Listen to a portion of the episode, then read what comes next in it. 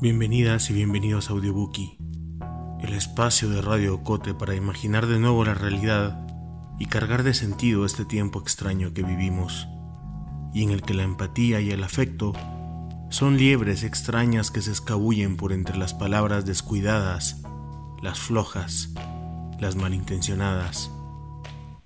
Este espacio para hacer de los libros un sencillo y amoroso ritual para recordar también la admiración, el respeto y el amor que nos hacen sentir autoras y autores, artistas que nos dejan su legado como un cinturón de fuego rodeando el mar. En este episodio de Audiobookie queremos honrar la memoria de dos inmensas mujeres que son parte fundamental de la identidad de Guatemala. Y hablamos de identidad porque la profundidad de su trabajo transformó desde la raíz el espíritu esencial de esta Mesoamérica contemporánea.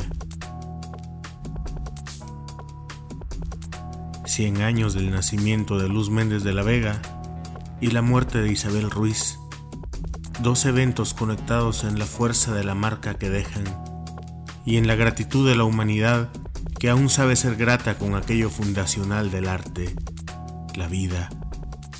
De ahí que, sin temor a equivocarnos, nombraremos con toda nuestra admiración a ambas artistas usando el tiempo presente.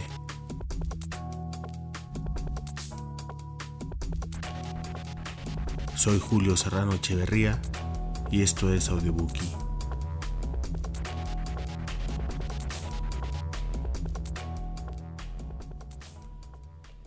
Luz Méndez de la Vega nació el 2 de septiembre de 1919 y es una poeta siempre en expansión. A lo mejor convenga también decirle mar, oceánica también es su producción. Y de todo lo que se puede decir de ella, la fuerza debería ser la palabra que encabece la descripción. De ahí que para contarles mejor sobre su vida y trabajo, leeremos una respuesta que escribió en uno de sus numerosos artículos de crítica cultural publicados en el diario La Hora en enero de 1972. Méndez de la Vega está respondiendo a un reclamo que le hace una colega actriz al no aceptar la crítica que de su obra había escrito la poeta. Dice entonces, respecto a las declaraciones de la actriz sobre que no sabe qué tiene en la cabeza, espero que por este medio se entere que tengo en la cabeza lo siguiente doble licenciatura en letras por la Universidad de San Carlos de Guatemala y Central de Madrid, doble doctorado cursado en la Facultad de Filosofía y Letras de Madrid y vuelto a cursar en la de San Carlos de Guatemala, 12 cursos extra currículum sobre arte, arqueología, filosofía, etc. 8 cursillos de posgrado sobre arte, folclore, etc cursado en el Departamento de Estudios Hispánicos de la Universidad Central de Madrid y en el Instituto de Cultura Hispánica de Madrid, además de una labor de crítica y comentarista con una página a mi cargo ya desde la adolescencia, hace más de 30 años en el Liberal Progresista y desde hace más de un año y medio en La Hora.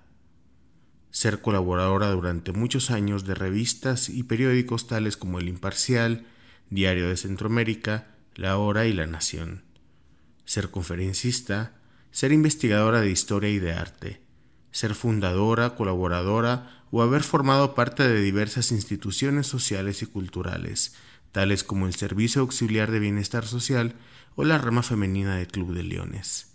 Haber logrado múltiples diplomas al mérito de instituciones tales como la Asociación de Periodistas de Guatemala, la Asociación de Estudiantes de Humanidades, Asociación de Escritores Nacionales, Liga del Cáncer, etc ser catedrática universitaria de las facultades de Derecho, Agronomía, Ingeniería, Humanidades de la Universidad de San Carlos, haber sido catedrática de la Escuela de Periodismo y de Estudios Generales y sobre todo, en este caso, ser actriz fundadora del GADEM, tanto del grupo teatral como del edificio del teatro, ser accionista fundadora del mismo y haber sido primera actriz durante cinco años, durante los cuales cedí siempre mis honorarios a dicho grupo. Costeé mi vestuario, Facilité mobiliario para las obras y presté mi casa de habitación para que durante esos cinco años se realizaran lecturas y ensayos. Recibí cursos de teatro con Sequizano, Luis Rivera y Domingo Tessier. Y he trabajado como primera actriz en las siguientes obras: Teresina, Medea, lecho nupcial, te y simpatía, delito en la isla de las cabras, la sirena varada, la hora soñada, etc. Pero sobre todo ser en el momento de la agresión mencionada, representante del público guatemalteco con derecho a opinar por mí misma y como catedrática de teatro contemporáneo en la Universidad de San Carlos. Agradezco su atención anticipadamente y me suscribo como su deferente servidora, Luz Méndez de la Vega.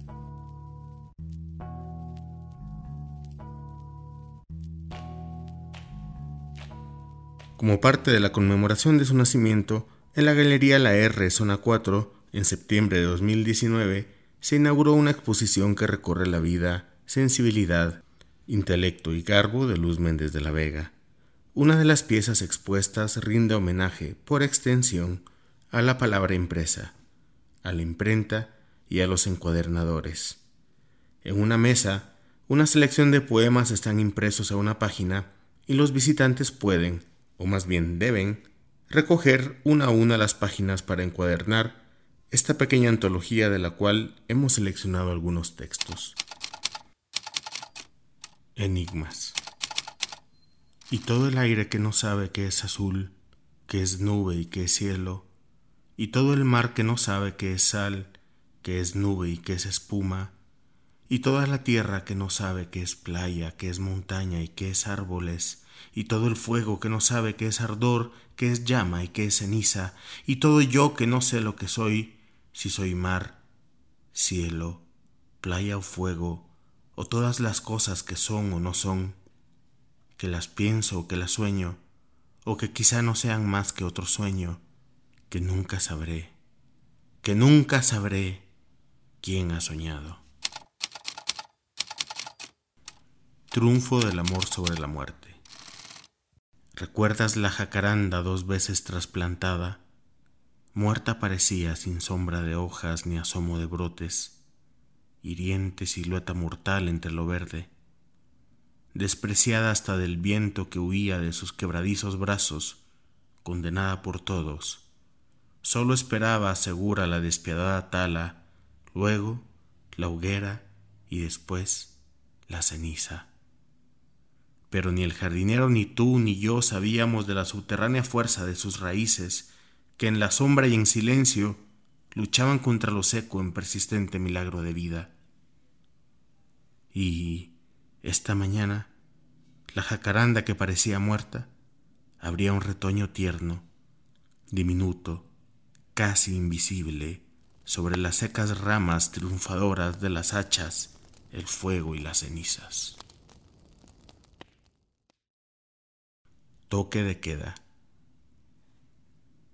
Sin sonido, sin tiempo fijo, sin límites precisos, por todas partes y a toda hora este toque de queda inaudible lo escuchamos por dentro, por dentro de nuestra piel, de esta delgada piel que nos cerca inermes territorios rodeados por la sangre y por la muerte en esta vasta región del silencio. Toque de queda duelo por la palabra que se quiebra antes de ser pronunciada, gris escalofrío recorriendo las calles en su oscuro amanecer de torturados cadáveres, toque de queda, desbordada mudez sobre los barrancos donde asoma un blancor de huesos entre conmovidas hojas, toque de queda, brutal estación del silencio. Post interrogatorio a Rogelia Cruz. Tu boca, tu boca, ¿quién te quemó la boca? Tus ojos, tus ojos, ¿quién te hundió los ojos? Tus senos, tus senos, ¿quién te arrancó los senos? Tu sexo, tu sexo, ¿quién te despedazó el sexo?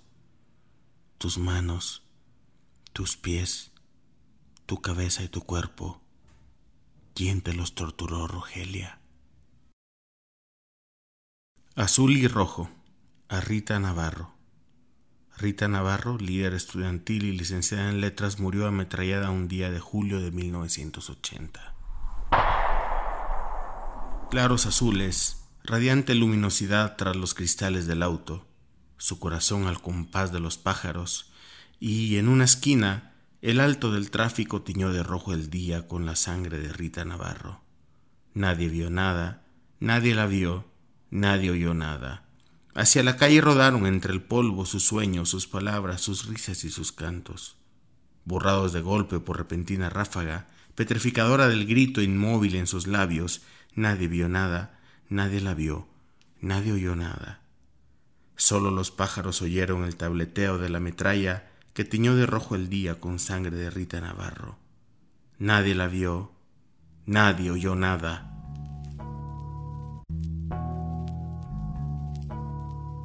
Del periodismo de opinión y de la crítica de arte de Luz Méndez también salen palabras valientes y críticas que, aunque con las contradicciones propias de su tiempo, encuentran hasta el día de hoy la vigencia del puño que golpea la mesa con toda la dignidad y el talento. De ahí seleccionamos este fragmento leído en voz de nuestra compañera Melissa Rabanales. Enero de 1976 un año o un siglo internacional de la mujer? Ha terminado, a nivel oficial, el Año Internacional de la Mujer, y para la miope vanidad masculina es este un motivo de regocijo y un pretexto para hacer los más burdos chistes, los más acérrimos juicios críticos, los más pesimistas pronósticos, así como una prueba que reafirma definitivamente la incapacidad, la inferioridad, la estrechez mental de la mujer y la justicia en la discriminación que de ella se hace. Sin embargo, quien ríe de último, ríe mejor. Aunque la mujer logre reír de último hasta el siglo 30 o 40, ya que para la humanidad es casi lo mismo lo que media entre un ayer de 10 o 20 siglos como el de la simple era cristiana. Ayer, desde el que pocas cosas han cambiado, pero que al momento ha logrado erradicar las formas de la esclavitud con precio por vida, para los trabajadores que al menos ahora tienen el derecho de elegir su amo y de recibir un pago por su salario. Algo así puede mínimamente esperar conseguir la mujer en el próximo siglo, y sin que medie una guerra como sucedió con los esclavos, si siguen su lucha pacífica, sin balas ni muertos, con las únicas armas intangibles de las ideas. Aparentemente para algunos, el año internacional nada ha dejado, aunque en la realidad ha dejado más de lo que podía esperarse, mucho más.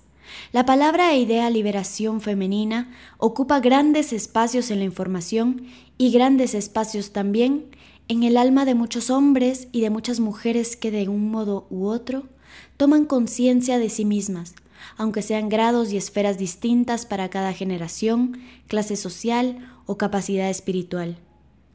Uno de los principales logros ha sido la convicción de que un año internacional no basta para la compactación de las filas y la determinación de las estrategias para lograr siquiera los primeros frutos, sino que es indispensable pensar en un periodo de unos 5 o 10 años internacionales, de permanente labor feminista de propaganda de ideas, con la fuerza que se hizo en el año internacional, para así pensar ya en otras estrategias. Sin embargo, yo creo que ni diez años ni un siglo internacional de la mujer bastaría para borrar tanto prejuicio que la tradición y la cultura falocrática han hecho una segunda naturaleza, o sea, casi biología en la mujer. Segunda naturaleza arraigada tan profundamente, con tanta fuerza y tanta trascendencia en la propia mentalidad femenina, que nos impide a unas darnos cuenta de la verdad debajo de superestructura cultural que secularmente se ha forjado y a otras tener la capacidad de vivir y sobre todo de sentir, como la mujer del futuro deberá, quiéralo o no, hacer. Con vergüenza debemos confesar que en su mayoría, y muy grande, la mujer no aspira a la igualdad de derechos y de hechos en la sociedad que muchas mujeres con mente esclavista consideran un estado natural y biológico la sumisión y la explotación que de ellas el hombre. Que es más, han sido educadas para pensar que esta sumisión y esta explotación es su máxima y alta misión y que su plenitud consiste precisamente en corresponder a la virtuosa imagen de la abnegada y lacrimosa Mater Dolorosa siempre sacrificada, viviendo por los otros, en un fuera de sí y jamás en un en sí. Es decir, la misión de la mujer como la máxima alienación de una sociedad alienada. Debemos también reconocer que, por esta razón, la mujer ha llegado al feminismo y a la lucha pro liberación solo forzada por las circunstancias, y que ha sido el hombre precisamente el que ha provocado esas circunstancias especiales que la despertaron del embotador sueño. Con vergüenza también debemos admitir que la mujer pusilánime y con sempiternas anteojeras, perezosa mental y voluptuosamente centrada en su función física, sexual y reproductora, enferma de un romanticismo cursilón y de una sensibilería masoquista debilitadora casi en un 98% dentro de la burguesía, nos hubiésemos quedado con gusto en el cómodo papel de la niña eterna, esperando ser mantenidas y protegidas, eternamente destinadas al papel de rémora o, en el mejor de los casos, de acicate sobre la espalda del fogoso o cansado en el peor de los casos, hombre domado. Si mucho, quizás algunas satisfechas con los triunfos feministas que aseguraron el voto de la mujer del siglo pasado. Tan ciegas, que ni siquiera son capaces de ver, en torno a ellas, la condición de las otras mujeres que trabajan y mantienen el hogar como cabeza de familias, las que además de eso tienen que dar todo y solo recibir los bondadosos palos del varón domado, que regresa el sábado pasadito de copas por haber gastado el salario en unión de los otros varones domados de la domadora sociedad explotadora que nos jerarquiza y pone a las mujeres en el peldaño de más abajo, es decir, en el que lleva todo el peso. Paradójicamente, por ello, solo el mismo hombre ha sido quien ha provocado que la mujer, aunque minoritariamente, haga filas compactas en todo el mundo para librar la dura batalla contra la tradición y el estatus de esa superestructura social que la aplasta y la convierte en sujeto de explotación espiritual y física y ciudadano de tercera categoría frente a los hombres. Basta observar la predilección por escoger siempre a un varón como de más confianza si se trata de un presidente, de un médico, un arquitecto o un artista, por ejemplo. Si digo que el hombre es quien ha sido el que ha desatado toda esta ebullición y acción feminista, es porque las mujeres feministas, si lo son, en el fondo es casi a la fuerza, obligadas por las circunstancias y la realidad que las ha puesto en plano competitivo de la lucha por la vida tanto para su persona como para su familia. La mujer recolectora y guardiana del hogar, del hombre cazador, ya es un mito perdido. Hoy, la mujer es cazadora y competidora del hombre en la cacería y en el hogar acéfalo del padre. Solo el hombre lanzó a la mujer a la lucha y lo hizo sin darse cuenta, por supuesto, a liberarse él mismo de su antiguo papel de el esposo hasta la muerte. El hombre lo provocó siguiendo su feroz egoísmo, su insaciable ambición de poder, su soberbia machista, y al abusar de su superioridad hasta la misma crueldad. Solo en estas circunstancias la mujer ya no pudo cerrar los ojos. Millones de mujeres frustradas, heridas, desoladas, abandonadas o solitarias tuvieron que reflexionar sobre su suerte tan distinta de la del sueño romántico o de la meta femenina para la que parecían destinadas y que en cambio la colocan en una posición para la que no están material ni espiritualmente preparadas. Cada día la mujer se da cuenta de que su papel es otro que el de la compañera, sobre todo porque no encuentra compañero. Son millones las madres solteras, las solteronas y las divorciadas. ¿Cómo pues prepararse para ser compañera en una vida sin compañeros? Numéricamente, la mujer es cada día mayoritaria biológicamente y sobre todo psicológicamente frente a la ola de homosexualismo y bisexualismo actual. Y en tales circunstancias no se podrá esperar que crea aún poder ser la dulce muñequita que se hará mujer a la sombra del viril paternalismo. Convencida de esto, la mujer de hoy mira de frente y con claridad el camino que tiene que seguir y sabe que ni un año, que ni un siglo tal vez, serán suficientes para borrar los prejuicios y las prerrogativas que el hombre se ha asignado en una sociedad que, per secula seculorum, ha sido falocrática. Pero que algún día el mundo será sin clases y sin esclavos, simplemente de seres humanos iguales en derechos y obligaciones. Terminará el Año Internacional de la Mujer para muchos, pero no para las feministas, para quienes todos los años serán de lucha hasta el final.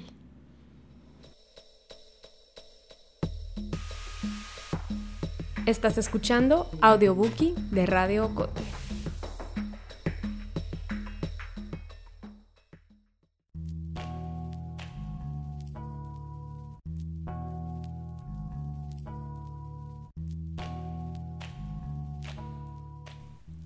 Isabel Ruiz ha muerto. Isabel Ruiz es. Isabel Ruiz está. Reiteradamente ha afirmado que lo que en realidad le interesa no es el arte, sino la vida, y llegar a ella a través de su cuerpo, de sus manos. Y así lo hace, y así lo seguirá haciendo en maneras que aún debemos de seguir imaginando.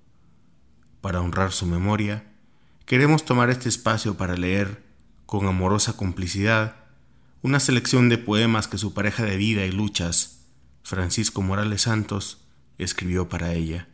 Sean estas palabras de amor un canto colectivo a su espíritu incansable. Revelaciones al buril. Para Isabel, compañera intransferible. Más que pulir la plancha la ha sensibilizado como un ojo. Los metales no son lo que parecen. Bajo su frío guardan un sobrecogimiento de masa que se quema y secretas intenciones Tienden redes de luz para que el sueño veloz no se destroce y en el fondo del trazo forjan alas. Tienen fondo marino y son materia más viviente y perpetua que los hombres.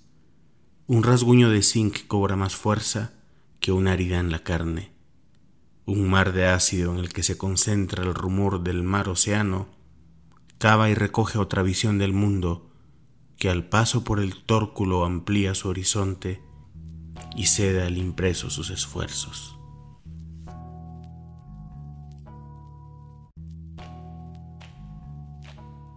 Más que soñada, viva. ¿Y a quién sino a Isabel? Más que soñada, viva, peso y medida del asombro, con los ojos bien puestos en las manos, más que soñada, viva, Vivo tu sueño y extenso como un río que se lleva las puertas y los muros y da cabida al sol en miles de copias rutilantes, más viva que soñada en el fondo del tecleo y los renglones que te evocan, en la línea del fuego de tu voz y en el impulso del torrente sanguíneo siempre viva. De hélices y de alas están hechos tus párpados, amada, y tus ojos dispuestos a las navegaciones en el sueño profundo que no pierde de vista el horizonte, ni se encierra en cristales, ni anda en busca de puertas de emergencia, tu huella inconfundible la que florece al raspar las cosas y se tiñe de sangre o savia o barro, la que pone en su trazo un exabrupto, volcánico y humano. Tu huella es y no se cambia por nada de otro mundo.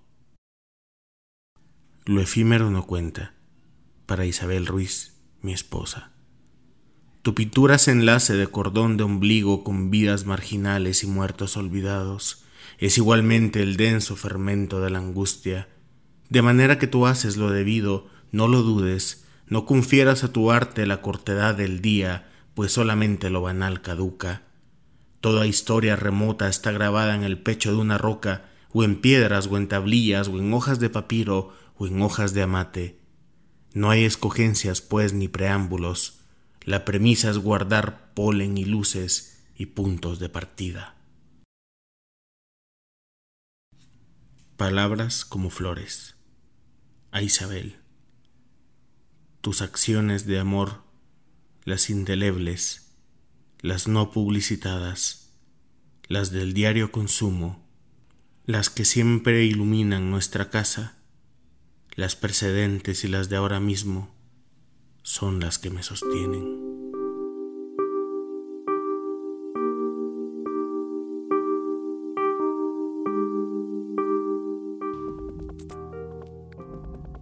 Audiobookie es producido por el equipo de Agencia Ocote con el apoyo de Seattle Foundation.